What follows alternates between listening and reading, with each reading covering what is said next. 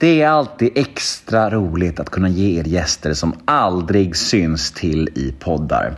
Och ännu roligare är det om gästen i fråga är en av branschens absolut hetaste skådisar. Och i veckans fall så är det precis så här. Veckans gäst fick sitt stora genombrott i tunna blå linjen, men det har ju bara fortsatt senaste åren och nu ser man honom överallt. Jag är mycket glad och mycket stolt över att kunna presentera Oskar Töringe som veckans gäst. Det känns faktiskt väldigt lyxigt att han valde att förlora sin podd Oskuld just i Nemo möter en vän. Och tillsammans skapade vi avsnitt nummer 432 av denna podcast. Podmi exklusivt är det, som vanligt. Så det ni kommer att få höra här nu är en liten teaser på mitt snack med Oskar. Ett smakprov om man så vill. Och vill ni höra hela episoden, ja, då är det podmi.com som gäller eller podmi appen. Och som ni vet, allt hos Podmi är ju helt reklamfritt. Men det är ju inte det allra bästa. Vet ni vad det allra bästa är? Jo, det ska jag berätta nu. De 14 första dagarna hos Podmi är ju helt gratis. Så ni kan alltså testa Podmi som en liten prövoperiod 14 dagar utan att betala en enda krona. Och då är det ingen uppsägningstid, ingen bindningstid, inget sånt trams. Bara 14 dagar gratis prov. Så då undrar jag, vad väntar ni på egentligen? Jag heter Nemo Hedén på Instagram och min mail är gmail.com om ni vill mig något. Kanske önska en poddgäst eller vad som helst. Och den här podden klipps av Daniel Eggemannen Ekberg. Men nu ska jag inte babbla mer. Nu dunkar vi igång avsnitt nummer 432 av Nemo möter en vän.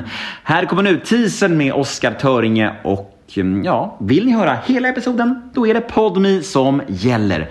Men först av allt kör vi som vanligt en liten jingel.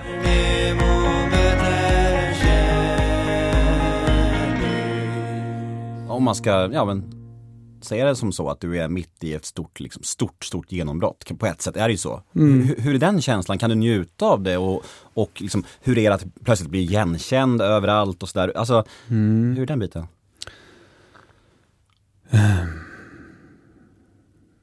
Ja, det kan ju vara, det kan ju vara mm, förvirrande och man kan vara lite känna att man tappar fotfästet lite ibland och sådär. Eh, och eh, försöka ja, men bibehålla någon slags kontakt med, med, med jorden och med eh, sådär. Det, jag vet inte, men jag, jag tycker att jag skötte det helt okej ändå och jag ehm,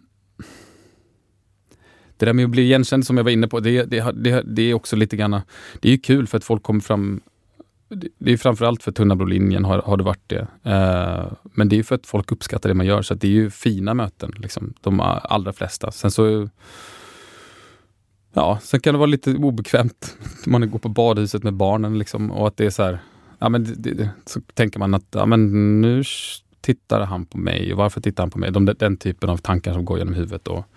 men ofta så är det ju inte alls så säkert. Då är det bara för att jag har typ en snorkråka som hänger ut. genom- Alltså det kan vara vad som helst. Liksom. Men att man, det spökar med det där.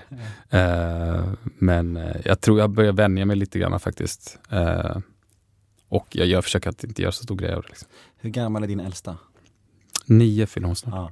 Mm. Hur upplever hon, kan hon reflektera kring det här att pappa är lite, lite känd? Eller har, har ni haft snacket ens?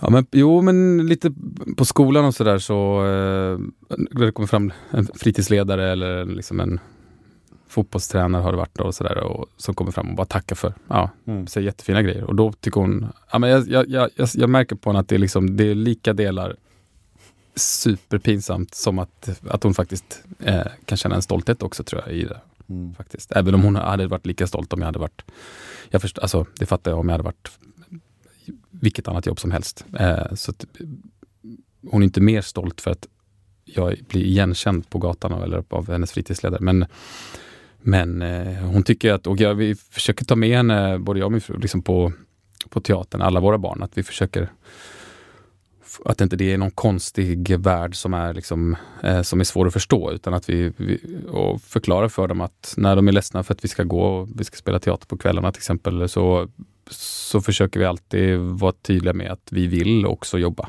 Alltså att det är, även om man eh, vill vara med dem så är inte det en motsättning mot att vi också vill jobba. Vi måste jobba, men vi vill också jobba för att vi jobbar med någonting som vi tycker är kul.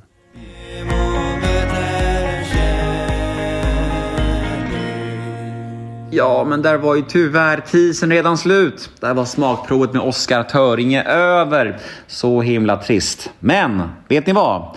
Om ni vill höra fullängdaren av denna episod, då går ni in på podme.com eller ladda ner podme appen för där finns hela detta avsnitt. Vi hörs på podme.